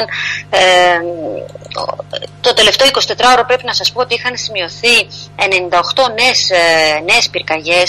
Εχθές συνολικά είχαμε εκατόν πενήντα τέσσερις πυρκαγιές σε όλη την επικράτεια, από τις οποίες εξήντα τέσσερις μέχρι σήμερα το πρωί ακόμα καίγονται. Oh. Ανάμεσα σε αυτά τα μέτωπα είναι η Αττική, η Εύβοια, η Μεσσηνία, η Ηλεία. Ε, γίνεται μάχη ε, στη Μάνη, γίνεται μάχη στην ε, Καλαμάτα κάτω στα χωριά. ε, Έχω φίλους που μου στείλανε βίντεο από εκεί. ε, Στην Κρήτη, στα Γρεβενά, ναι. Στη Φθιώτιδα. Είναι οι εικόνες, να σας πω, δεν ξέρω, ναι. Αν δεν έχετε εικόνες από Ελλάδα, οι εικόνες είναι βιβλικής καταστροφής, ναι, έτσι. Ναι. Ε, τις πρώτες, σήμερα το πρωί που άνοιξα την τηλεόραση και είδα κάποιες εικόνες από τη βορειοανατολική Αττική, η οποία βίωσε όλη τη νύχτα μια θρίλερ. Περιπτώ να σου πω ότι και εμείς λαγοκοιμόμασταν, ναι, γιατί βέβαια. Είμαστε πάνω στην πεντέλη και αν αλλάξει η φορά του ανέμου μπορεί να έρθει προς τα εδώ η πυρκαγιά. Ε, οπότε ήμασταν όλοι κάπως. Και περιπτώ να σου πω ότι οι περισσότερες περιοχές εδώ δεν έχουν και νερό. Μας έχουν κόψει ah, το νερό λόγω του ότι υπάρχουν βλάβες. Ναι. Ε, πολλές περιοχές στην Ανατολική, στη βορειοανατολική Αττική δεν έχουν mm. νερό. Ε, να πω επίσης ότι ο κρατικός μηχανισμός παλεύει. Δεν ξέρω τι να σου πω ρε Σιρενό. Είναι τόσες πολλές τις πυρκαγιές, δεν ξέρουν από πού να το πιάσουν, ναι, έτσι. Ναι, έχουν ναι. έρθει βοήθειες από διάφορες χώρες. Έχει στείλει Κύπρος, έχει στείλει η Σουηδία, έχει στείλει η Γαλλία, έχει στείλει το Ισραήλ, έχουν στείλει και από τη Ρουμανία. Έχουν στείλει δηλαδή και από άλλες χώρες βοήθεια, ναι. Έχουν φτάσει ε, και όλοι μαζί παλεύουν. Mm. Ε, Εχθές είχαμε και μια πυρκαγιά στο Σούνιο, ευτυχώς την προλάβανε. Βέβαια, όταν είδα τις εικόνες με αυτό το Μπεριέφ, το αεροπλάνο πάνω από τον ναό του Ποσειδώνα, λέω: Θεέ μου, δεν είναι δυνατόν να ζούμε αυτές τις καταστάσεις. Πώς είναι δυνατόν να συμβαίνει αυτό στη χώρα μας. Ε, τώρα να σας πω για την Εύβοια. Η Εύβοια είναι το σημείο, η Εύβοια και η Ηλεία, μαζί με την ε, αναβορειοανατολική Αττική, είναι οι περιοχές που έχουν χτυπηθεί πιο πολύ. Έχουν καεί πολλά στρέμματα. Δεν μπορώ να σας πω ακριβώς, ναι, γιατί δεν έχουν βγει επίσημες ανακοινώσεις. Μάλιστα. Κάπου διάβαζα για τετρακόσιες χιλιάδες στρέμματα, mm. αλλά δεν μπορώ να τα εξακριβώσω.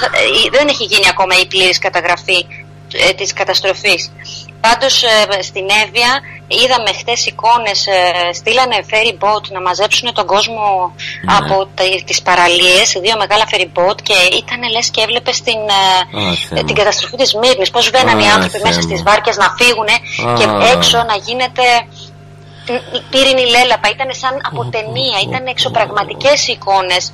Δεν μπορώ να το περιγράψω αν δεν το δείτε. Κατακόκκινα βουνά, κατακόκκινες okay. παραλίες, με τον κόσμο να προσπαθεί να μπει μέσα στο φέρι, να φύγει, να φύγει, να σωθεί. Mm. Ε, σκηνές αποκάλυψης, πραγματικά το ξέρω, yeah. ακούγεται, δεν ξέρω τι να σας πω. Έχω πάθει και εγώ. Ξέρεις τι γίνεται, αποσυντονιστήκαμε. Ε, γύρισα από τις διακοπές, παρόλο που παρακολουθούσα την κατάσταση yeah. από την Κύθνο όλες αυτές τις μέρες. Και όταν έφτασα στην Αθήνα, όσο πλησίαζε το φέρι προς το Λαύριο, έβλεπες αυτό το καπνό yeah, και το κόκκινο φω, αυτό το κόκκινο φως πάνω από αυτό την Αττική. Και έλεγα: Ωχ, τι μας περιμένει. Τι και μας... τι μας περίμενε όταν φτάσαμε, ναι. Ε, δόξα τω Θεώ να λέμε που δεν έχουμε απώλειες ανθρώπινων ζώων. Mm. Όμως έχουν χαθεί πάρα πολλές ζωές ε, ζώων ε, και κτηνοτρόφων, έτσι, γιατί πολλοί άνθρωποι στα χωριά έξω, ειδικά και στην Ηλεία και στη Μεσσηνία, ε, έχουν, είναι κτηνοτρόφοι, έχουν αρνιά, κατσίκια, έχουν χάσει yeah. περιουσίες ολόκληρες, όχι, όχι μόνο δάση και βουνά και δέντρα και σπίτια, γιατί σπίτια πάει, πάρα πολλά σπίτια έχουν καεί. Ε, Το ευτύχημα είναι ότι μέχρι τώρα δεν έχουμε χάσει ανθρώπους, εκτός από κάποιες περιπτώσεις όπως εχθές έπεσε νεκρός ένας πυροσβέστης από κάποιο ατύχημα. Ναι. Κάποιοι άλλοι είναι στα νοσοκομεία με αναπνευστικά προβλήματα, επίσης πυροσβέστες. Αυτά ξέρουμε μέχρι τώρα όσον αφορά τις απώλειες και τι έχει συμβεί με τους ανθρώπους. Ε, τώρα... Ε, νωρίς mm. το μεσημέρι εχθές εκενώθηκαν, όπως είπαμε, πάλι οι περισσότερες περιοχές και μπορέσαν να στείλουν να διώξουν κόσμο από την Εύβοια. Mm. Ε, στην Ηλεία ακόμα και έγινε το σύμπαν, αυτή τη στιγμή που μιλάμε, είναι ακόμα...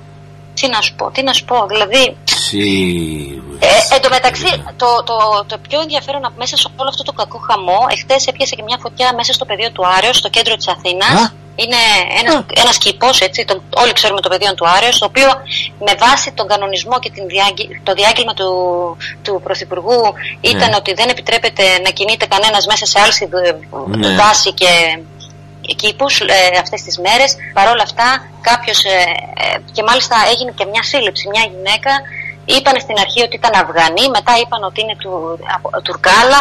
Ε, τη βιάσανε να έχει βάλει αυτή τη φωτιά μέσα ah. στο πεδίο του Άρεως, στο κέντρο της ah. Αθήνας, με, με γκαζάκι, ξέρεις αυτό που γεμίζει τους ah. αναπτήρες, και ένα μπετόνι βενζίνη. Ε, τι να σου πω, έχουμε, υπάρχουν πάρα πολλές αναφορές, καταγγελίες ανθρώπων ότι έχουν βρεθεί γκαζάκια σε διάφορα σημεία, όπως και στην, στον Ημιτό εχθές. Περιττό να σου πω ότι έχουν κινητοποιηθεί πάρα πολλοί εθελοντές, κάτοικοι περιοχών μαζεύονται, συγκεντρώνονται και πάνε και κάνουν περιπολίες όπου υπάρχει βουνό, θα, θάμνος, οτιδήποτε, γιατί φοβούνται ότι μπορεί να ξεκινήσει μια πυρκαγιά ανα πάσα στιγμή, οπουδήποτε. Ναι, ναι. Και μόνο και μόνο για να αποσυντονίσει το έργο τις πολιτείες των πυροσβεστών και όλων αυτών που αγωνίζονται να σβήσουν αυτά που καίνε, έτσι. Μάλιστα. Ε, ξέρω ότι έχουν γίνει τρεις συλλήψεις στη Φωκίδα, στην Αττική και στην Καλαμάτα. Ε, τώρα δεν ξέρω αν θα... If they're gonna be charged, να το πούμε, ναι, έτσι. Δεν ναι. ξέρω αν έχουν βρει It, σε όλους αυτούς yeah. πραγματικές καταγγελίες, ότι το κάνανε όντως. Ναι, proof, yeah. Πάντως ε, είναι ένα θέμα που πρέπει να μας απασχολήσει και να το Βέβαια. δούμε λίγο, γιατί ε, φαίνεται να είναι, δεν είναι απλά κάποιος τρελός που είναι πυρομανής και αποφάσισε ότι θέλει να κάψει μια mm. περιοχή. Mm. Είναι συντονισμένες, ε, συντονισμένες οι ενέργειές τους όλοι μαζί σε διαφορετικά σημεία και αποσπούνται οι δυνάμεις ε, του κρατικού μηχανισμού. Δεν προλαβαίνεις να στείλεις βοήθεια στο ένα μέρος και πιάνει αλλού. Μια λερναία ύδρα μέσα στους σαράντα βαθμούς καύσωνα χωρίς υγρασία. Περιττό να σας πω ότι δεν υπάρχει, ενώ στην Ελλάδα συνήθως τέτοιο καιρό έχει αρκετή υγρασία ο αέρας, ε, είναι όλα ξερά, τελείως ξερά. πάντα, α, όλα. Ε, oh. Μέσα σε αυτό, το, σε αυτό το χάος να σας πω επίσης ότι έχουν αναβληθεί όλες οι παραστάσεις του Κρατικού Θεάτρου Βορείου Ελλάδας, αλλά και ό,τι έχει προγραμματιστεί για την Επίδαυρο. Ε, οπότε όλες οι παραστάσεις αναβάλλονται λόγω των πυρκαγιών, γιατί όλες αυτές οι παραστάσεις βρίσκονται μέσα σε δάση και άλση και ναι, θεατρικά, θεατρικούς χώρους που είναι στην Ύπαιθρο. Και τι θέατρο τώρα, αφού εδώ είμαστε όλοι λες και σωστά, σε κατάσταση μνημόσυνο, δεν μπορώ να το εξηγήσω, είναι μια, μια άσχημη συναισθηματικά φορτισμένη ατμόσφαιρα, ε, οπότε αυτά, αυτά. Και θέλω να πω και συγγνώμη για την παρορμητική μου. Όχι, όχι, πρέπει να τα πούμε αυτά. Πρέπει να τα πούμε και να τα ακούσουμε. Εσύ που είσαι εκεί να μας τα πεις όπως τα ζεις. Ξέρεις αυτό που, ναι, κάνω, που είναι πολύ βαρύ, δηλαδή δύσκολο να, τα, να το καταπιεί κανείς, είναι βρε παιδί μου, υπάρχει coronavirus ή πρέπει να είναι και άλλο πράγμα να γίνει, άλλο πιο... Περιττό να σου πω, ah, είπες τώρα coronavirus και περιττό να σου πω ότι αυτή τη στιγμή και βλέποντας και τα πλάνα από την τηλεόραση, βλέποντας ε, ό,τι έχει συμβεί μέχρι τώρα, έχει ξεχαστεί. Αυτή τη στιγμή κανένας δεν σκέφτεται yeah, ούτε yeah, corona, yeah, yeah, ούτε yeah, αν κολλήσεις, δεν yeah, κολλήσεις. Yeah. Όλοι είναι, βλέπεις τι γίνεται, προσπαθούν να σβήσουν τις φωτιές ο ένας δίπλα στον άλλον, συνοστίζονται για να μπουν μέσα στα πλοία να φύγουν. Mm-hmm. Ε, δεν ξέρω τι θα βρούμε μπροστά μας σε μερικές μέρες από τώρα όσον αφορά τον ιό και την πανδημία. Αυτό είναι ένα άλλο κομμάτι. Mm. Ε, ήδη τα κρούσματά μας ε, ανεβαίνουν κάθε μέρα. Έτσι. Ε, παρόλα αυτά, παρόλο το, ε, τις πυρκαγιές και όλα αυτά, παρακολουθού, παρακολουθούσα και τι γίνεται. Mm. Τα κρούσματά μας έχουν ανέβει, όπως έχουν ανέβει και οι διασωληνωμένοι. Νομίζω τελευταία φορά που κοίταξα είχαμε εκατόν ενενήντα δύο διασωληνωμένους. Mm. Ε, και πάλι συνεχίζει να έχουμε δέκα με δώδεκα θανάτους την ημέρα. Οπότε πιστεύω ότι μέχρι το δεκαπέντε Αύγουστο θα είμαστε στις τέσσερις χιλιάδες, η δική μου εκτίμηση, τέσσερις χιλιάδες κρούσματα την ημέρα. Ο Σεπτέμβρης θα μας βρει, mm, δεν ξέρω, mm, απροετοίμαστους και ψυχολογικά κάπως. Ξέρεις, ε, δεν αυτό... έχουμε πάρει ανάσα σαν αυτό χώρα. Είναι, αυτό είναι, δηλαδή, το ανάσα δεν υπάρχει. Το ένα στο άλλο. Και αφού... το, το πιο χειρότερο είναι, ξέρεις τι γίνεται, Ρένα μου, συγγνώμη που σε διακόπτω, ε, με όλες αυτές τις πυρκαγιές, λόγω του το έχουμε ζήσει και στο παρελθόν, δεν είναι η πρώτη φορά που έχουμε εμείς πυρκαγιές, κάθε φορά που ε, γίνονται τόσες μεγάλες ζημιές, καταστροφές σε δάση και βουνά, με την πρώτη βροχή γίνονται μεγάλες πλημμύρες. Οπότε yeah, θυμάμαι yeah, πέρυσι, πρόπερσι στην Εύβοια που είχαν πάλι oh, μεγάλες πλημμύρες. Πνίγηκε yeah, η μισή Εύβοια. Τώρα yeah, που έχει yeah, καεί η υπόλοιπη μισή Εύβοια, θα έχουμε παρόμοιες ε, καταστάσεις. Εύχομαι και πραγματικά ελπίζω οι δήμοι, η, ο, το κράτος να κάνει κάτι γρήγορα πριν έρθουν τα, οι βροχές. Οι βροχές, ναι. Γιατί θα, γίνει, θα έχουμε πολύ μεγάλες καταστροφές ah, και εκεί δεν θα μπορούμε να σωθούμε. Οι άνθρωποι δηλαδή, γιατί ναι, άλλο το νερό. Άλλο το νερό και άλλο, ναι, σωστά, σωστά. Ναι, ναι. Και ε, αυτό που, που κάνω παρατήρηση ε, εδώ, the similarities between a crisis on top of a crisis. Δηλαδή όταν είχαμε αυτά τα looting και the unrest, πώς, how the community stuck together. Uh, tax, different taxi factions or taxi groups stood together with with the the army, with the neighborhood, with then then he people were not thinking about coronavirus they, or, or about uh, I'm no. from this neighborhood or I don't talk to you or I'm this, I'm that. Everybody stood together to fight together despite the, the coronavirus pandemic to save their lives, to save their property, to save. It's amazing the same things happening there. Either Elitsa, Elitsa Pekiaris or Facebook και όλα που έχει βάλει, you know, and also yourself, your postings about people calling for volunteers, calling for help.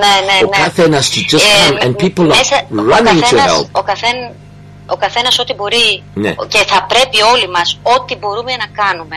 Είτε αυτό είναι να στείλουμε νερά, είτε είναι να στείλουμε φαγητά για τα σκυλιά, είτε για τα άλογα. Ε, είχα μια, έχω μια φίλη από το σχολείο μου, με πήρε χτες ε, για να με ρωτήσει για την πυρασφάλεια και μου λέει, ξέρεις τι, ε, είχαν διώξει και γύρω στα διακόσια άλογα, τα σώσανε ευτυχώς από τον ειδικό όμιλο στο Τατόι, το οποίο κατακάηκε. Ναι. Να σου πω και για το Τατόι. Τέλος πάντων μου λέει, τα έχουν μεταφέρει ευτυχώς, τα σώσανε τα ζώα, τα άλογα και τα πήγανε στο Μαρκόπουλο και εκείνοι όμως οι άνθρωποι που τα προσέχανε ναι, ε, φύγανε άρον-άρον μαζί με τα ζώα τους χωρίς τίποτα. Wow. Και δεν έχουν ούτε ρούχα ούτε παπούτσια. Wow. Και τους πήρε τηλέφωνο να μάθει τι χρειάζονται και ζητήσανε παπούτσια, κάλτσες, βρακιά wow. ε, και φαγητό. Okay. Και κινητοποιήθηκε η γυναίκα και τα ε, πήγε. Μου λέει ο καθένας ό,τι μπορεί ας κάνει όπου μπορεί. Ε, είναι πάρα πολλές οι οργανώσεις που έχουν ε, συντονιστεί για να μπορέσουν να βοηθήσουν όλα τα δέσποτα. Και είναι πάρα πολλά τα σκυλιά. Εγώ άκουγα τώρα πριν λίγο στη τηλεόραση, μόνο σήμερα στη Βαριμπόπη μαζέψανε πενήντα σκυλιά. Α, σήμερα, και... σήμερα το πρωί. Α, η μέρα δεν έχει τελειώσει. Και έχουν ήδη μαζέψει δεν ξέρω κι εγώ πόσα από αυτά όλες τις υπόλοιπες μέρες, τα οποία τα περισσότερα από αυτά είναι καμένα, έχουν, είναι, έχουν εγκάβματα ε, και θα χρειαστούν περίθαλψη, θα χρειαστούν μέρες νοσηλείας, φάρμακα, ε, φαγητό. Δεν το συζητώ. Φαγητό για τα σκυλιά, για τα γατιά. Δεν είναι μόνο τα σκυλιά και τα γατιά, είναι και άλλη άγρια ζωή.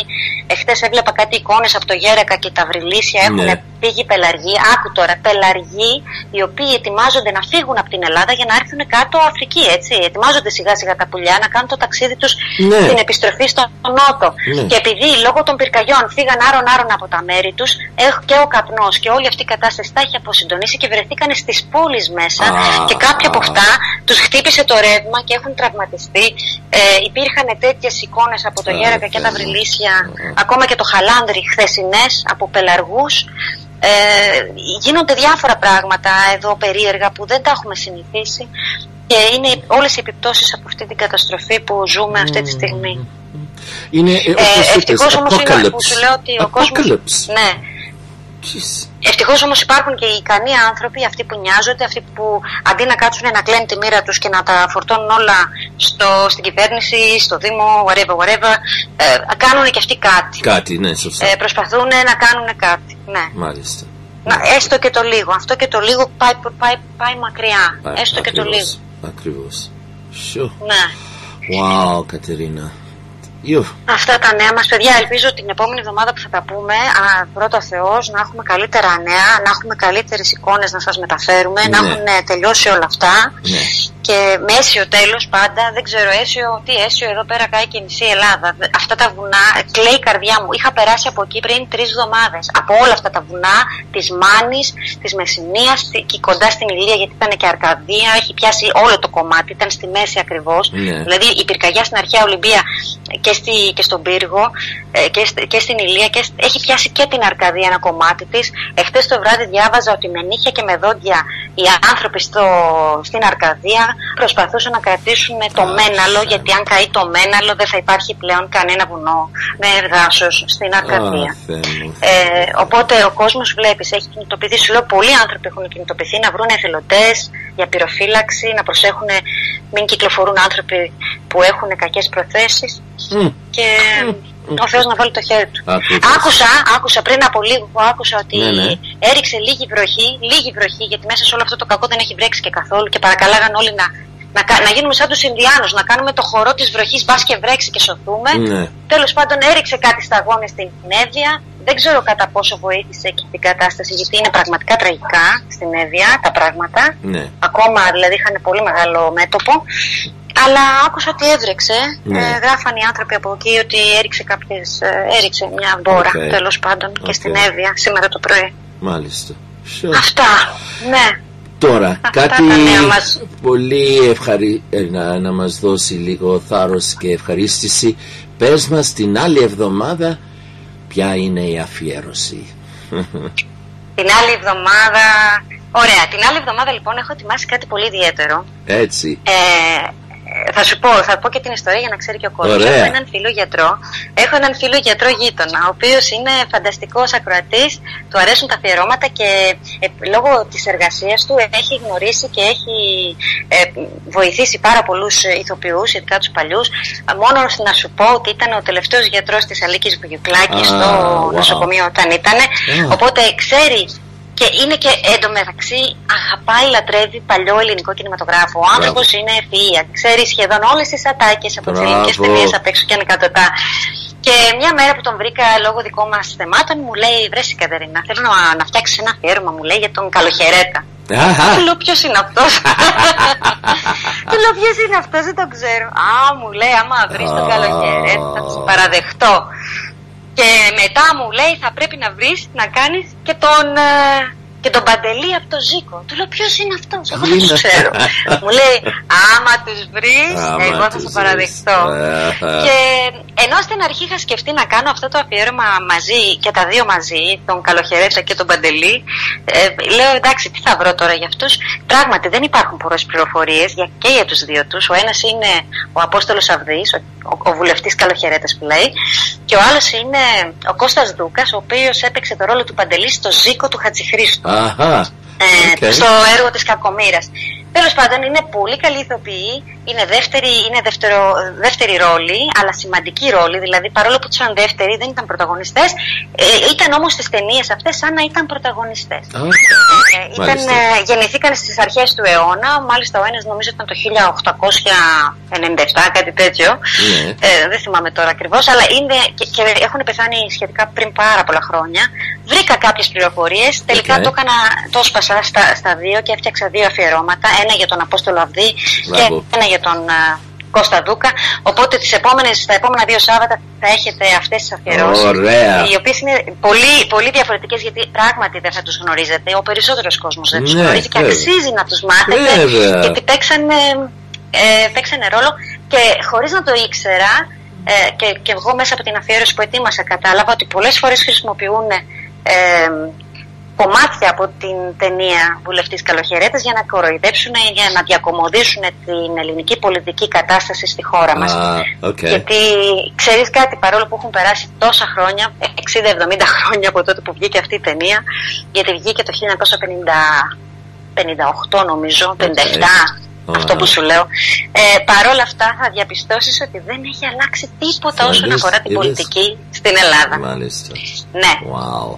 Wow. Οπότε θα είναι κάτι διαφορετικό, όντως, ε, διαφορετικό. Ωραία. Και α, με αυτά θα σας αφήσω, με αυτές τις εικόνες. Ναι, ήθελα... πριν να, να τελειώσουμε τώρα, αλλά ήθελα να μας πεις το ταξίδι με τον Σπύρο Καλογήρου, γιατί αυτό ήταν πολύ ενδιαφέρον. Όπως όλα, αλλά... Really something special. Ξέρεις, ξέρεις, ε, ξέρεις τι μου έκανε εντύπωση με τον Σπύρο Καλογήρου? ε, Ο Σπύρος Καλογήρου, όταν είδα τις, ε, ε, τις συνεντεύξεις που έδωσε στην τηλεόραση, δεν μίλαγε καθόλου το ίδιο όπως μίλαγε στις ταινίες του. Όταν τον ακούς και παίζει ρόλο, είναι ένας άλλος άνθρωπος. Μάλιστα. Όταν ήταν ο ίδιος ο εαυτός του, ήταν ένας άνθρωπος χαμηλών τόνων, μίλαγε πολύ σιγανά, χαμηλόφωνα, δεν φώναζε. Ε, έγραφε ποίηματα, του άρεσε να γράφει ποίηματα και να τα λέει. Ε, είχε απόλυτη ε, αίσθηση και σεβασμό προς τη φύση, τη ζωή, τη μάνα, τα παιδιά, λάτρευε τον άνθρωπο ναι. και τη φύση και τα ζώα, και αυτό φάνηκε, δηλαδή στο τέλος του αφιερώματος, όταν ε, τελείωνε και έβαλα αυτό το τραγούδι με το Μητροπάνο, ναι. ανεδύχιασα, γιατί λέω ότι ενώ το έχω ετοιμάσει πριν δύο μήνες έτσι, αυτό το αφιέρωμα, σήμερα που παίχτηκε ήταν σαν να ήταν ε, να παιχτεί για σήμερα. Μάλιστα. Που γίνεται εδώ ο κακός χαμός με τις φωτιές. Wow. Ε, δηλαδή το τραγούδι, το τελευταίο αυτό με τον Μητροπάνο, ήταν το κερασάκι στην τούρτα. Ναι, ο, ναι. ο Καλογήρου ήταν ένας πολύ καλός πατέρας, σύζυγος, απόλυτα αφοσιωμένος στην οικογένειά του και την τέχνη του. Ναι. Ε, είδες, κατά λάθος έγινε και αυτός ηθοποιός, ναι. δεν ήταν κάτι που το είχε σκεφτεί. Ναι. Και έγινε ένας πολύ καλός ηθοποιός που έπαιξε με πάρα πολύ γνωστούς και μεγάλους ηθοποιούς, γιατί και ο ίδιος ήταν εις άξιος με, με αυτούς που έπαιξε. Δηλαδή όταν έπαιζε δίπλα από τον Κούρκουλο, δεν μπορούσες να πεις, ξέρω εγώ, ότι ο Κούρκουλος ήταν καλύτερος ηθοποιός από τον ναι, Καλογήρου. Ναι, ναι. Ήτανε εις άξιοι. Ή δίπλα okay. από τον Γιώργο Φούντα, ή δίπλα από την Αλίκη. Δεν θα μπορούσα να πω ότι ήταν δεύτερη ρόλη, ήταν πρωταγωνιστική. Εγώ είχα την τύχη, όταν ήμουν πολύ μικρή, στο Λαύριο κάποτε, ναι. είχαν έρθει και είχαν κάνει μια θεατρική παράσταση, την ah, οποία δεν θυμάμαι πια. Ήταν μια, okay. ναι, ήταν μια επιθεώρηση μαζί με τη γυναίκα του. Και θυμάμαι που είχα, ήμουν τόσο χαρούμενη που έβλεπα κάποιον που είχα δει στην τηλεόραση ξαφνικά ζωντανά μπροστά μου. ε, τόσο δέος, ναι. Και oh, θυμάμαι oh, yeah. ότι η γυναίκα του ήταν τόσο ψηλή, ήταν It's πάρα it. πολύ ψηλή γυναίκα. Okay. Ναι, ναι, σε σχέση με αυτόν, αυτή ήταν το παίρνει για ενάμιση κεφάλι. Wow. Ένα πολύ αξιαγάπητο ζευγάρι και πραγματικά ένας υπέροχος άνθρωπος αυτό. Υπέροχος. Σπύρος yeah. Καλογήρου. Mm. Ναι. Μάλιστα. Οκ, okay, so, έχω βρει ένα ε, τραγούδι από την Δέσποινα Βανδύ που λέγεται ναι. το άλλο μισό. Και θα το βάλω σήμερα. Ήταν να βάλω το τραγούδι από την Νατάσια Θεδωρίδου που λέγεται Ένα σπίτι καίγεται, και μετά λέω όχι, δεν το βάζω αυτό. Θα βάλω το άλλο ναι, μισό. Με το... Ναι, μακάβριο. Μακάβριο, ακριβώς. Λοιπόν, like αυτό. Είδες την yeah. Αβανδί, το άλλο μισό. Δεν το έχω ακούσει το τραγούδι, αλλά είδα είναι καινούριο. Και πάλι yeah. την άλλη εβδομάδα θα είμαστε μαζί και θα έχουμε άλλα ταξίδια να, να πούμε και να απολαύσουμε. Και καλή, yeah. καλή εβδομάδα να έχουμε. Καλό Σαββατοκυριακό. Ευχαριστώ σε όλους για την ακρόαση. Ευχαριστώ και πάλι Κατερίνα και η Τούλα που μας βοηθάει με όλα αυτά τα podcasts. Thank you, you guys. Thank you very much. Ευχαριστούμε. Ευχαριστούμε, Ρένα μου. Καλά να περάσετε ό,τι και αν κάνετε και στείλτε τις προσευχές σας. Ανάψτε ένα κερί και για την Ελλάδα. Όποιοι yeah. πάτε εκκλησία αύριο. Και θα τα πούμε το άλλο Σάββατο. Φιλάκια πολλά. Ευχαριστώ Κατερίνα. Γεια σου και τα λέμε. Thank you. Okay. Ναι, ναι. Φιλάκια. Yeah. Ναι. Bye bye. Bye bye. Λοιπόν, φίλοι και φίλοι ακροατές, έχουμε τώρα το τραγούδι. Αφιέρωμα σε όλους εσάς που ακούτε αυτή τη στιγμή, αλλά ιδιαιτέρως. Είναι αφιέρωμα στους αγαπημένους μας ηλικιωμένοι όπου και αν βρίσκεστε. This is a song dedicated to everybody listening right now. Thank you for listening to us every Saturday και ευχαριστώ που είσαστε συντονισμένοι με την Νέα Πανελλήνια Φωνή. So this is a dedication to everybody but especially from the depths of our heart to our dearly beloved elderly wherever you may be. Δέσποινα Βανδύ, το άλλο μισό. Γεια σας.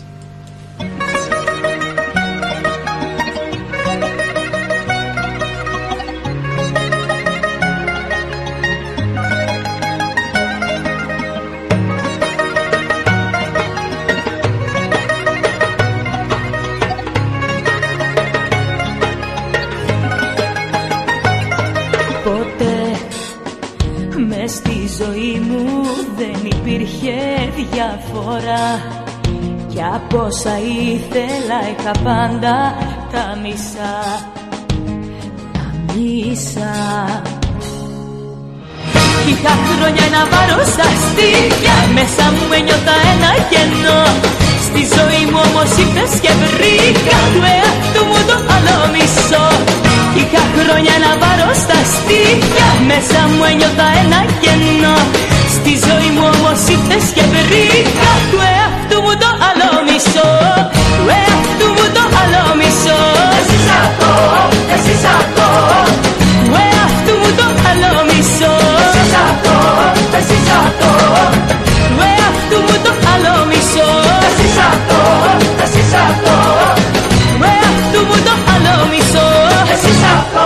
εσύ σ' αυτό.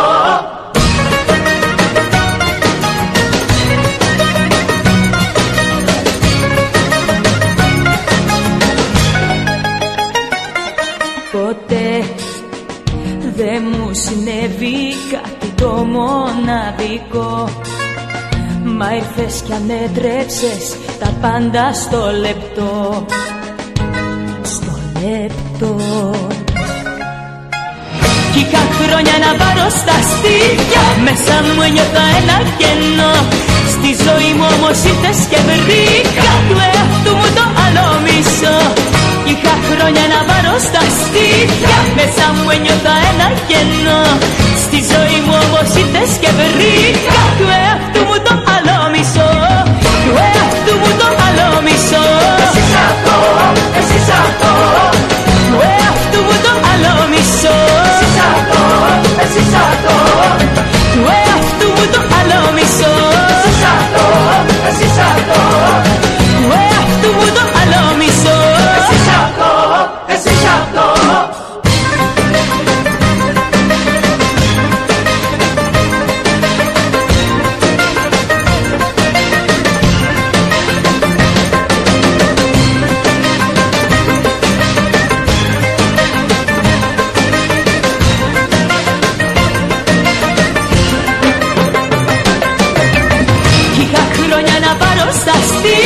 Μέσα μου ένιωθα ένα κενό.